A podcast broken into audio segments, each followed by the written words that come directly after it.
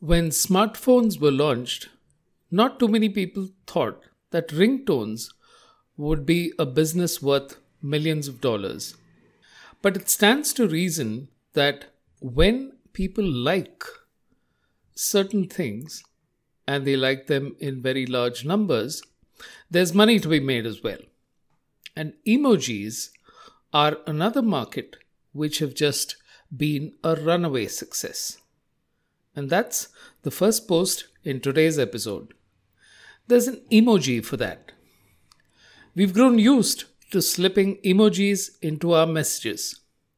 What looked like a simple set of smiley, frowny, teary, impatient, laughing, or exasperated expressions have become part of everyday messaging. The statistics are off the chart. There are over a 100 trillion messages sent online every year across all messaging environments. On Google, there are over 1.8 trillion searches a year. So, the messaging market is 50 times larger than search.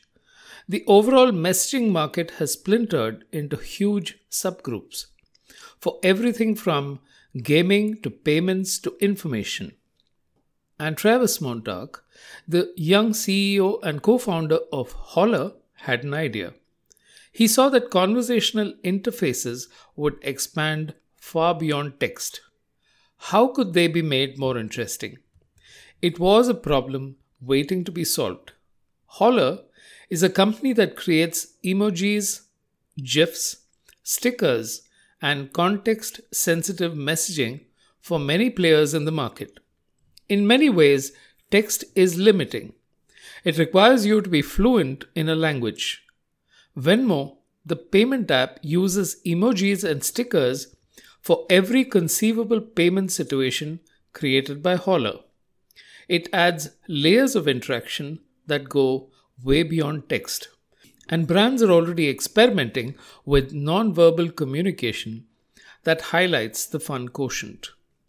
Interesting times, isn't it? From emojis to footprints on the sand. Not really. This is more of a painter.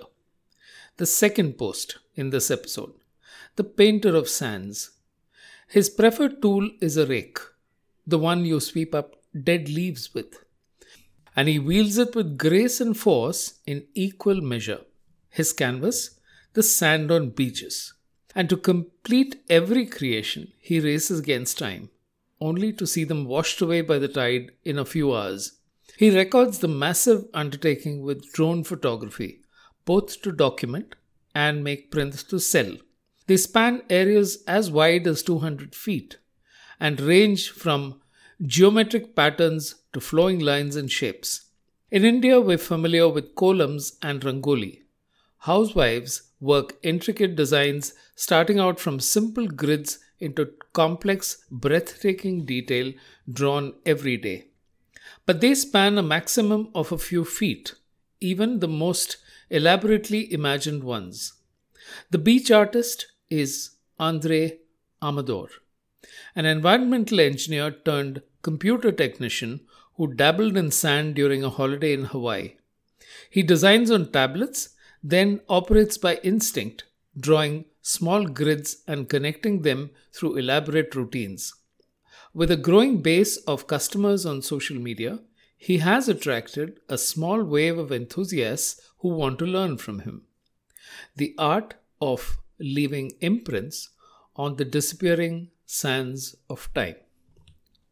That is one kind of vision, but we're seeing that a lot of people in the world are short sighted, and that is literally having a problem with vision. And that's the final post in today's episode. A short sighted world. How long does it take you to get your spectacles? If you're shopping online, trying out fancy frames can take hours. But in the real world, more than a billion people have poor vision and no money to fix the problem. That's what Global 2020 solves access and the cost issue. No optometrist required. A sliding scale of lenses attached to a frame. It's like using binoculars. Keep turning the dial until everything comes into sharp focus. People just look at a chart and at the point where they can see clearly, they stop. Then they get color coded glasses for the power range inserted into the frame, and suddenly the world comes into perfect focus. It only takes a few minutes. Cost of the entire operation $5 or 375 Indian rupees. A cup of coffee in a fancy restaurant. The innovation was in creating the testing system that could be deployed in the field with practically no training. And it's changing the lives of school children and adults with vision loss. Spectacles were invented 700 years ago, but for a whole lot of people, getting glasses is a luxury they cannot afford. A billion people market is waiting to be tapped. If you enjoyed this newsletter, please consider sharing it with friends or tweeting the link. The more people we can get to tune in every week, the merrier. Thank you and have a great week.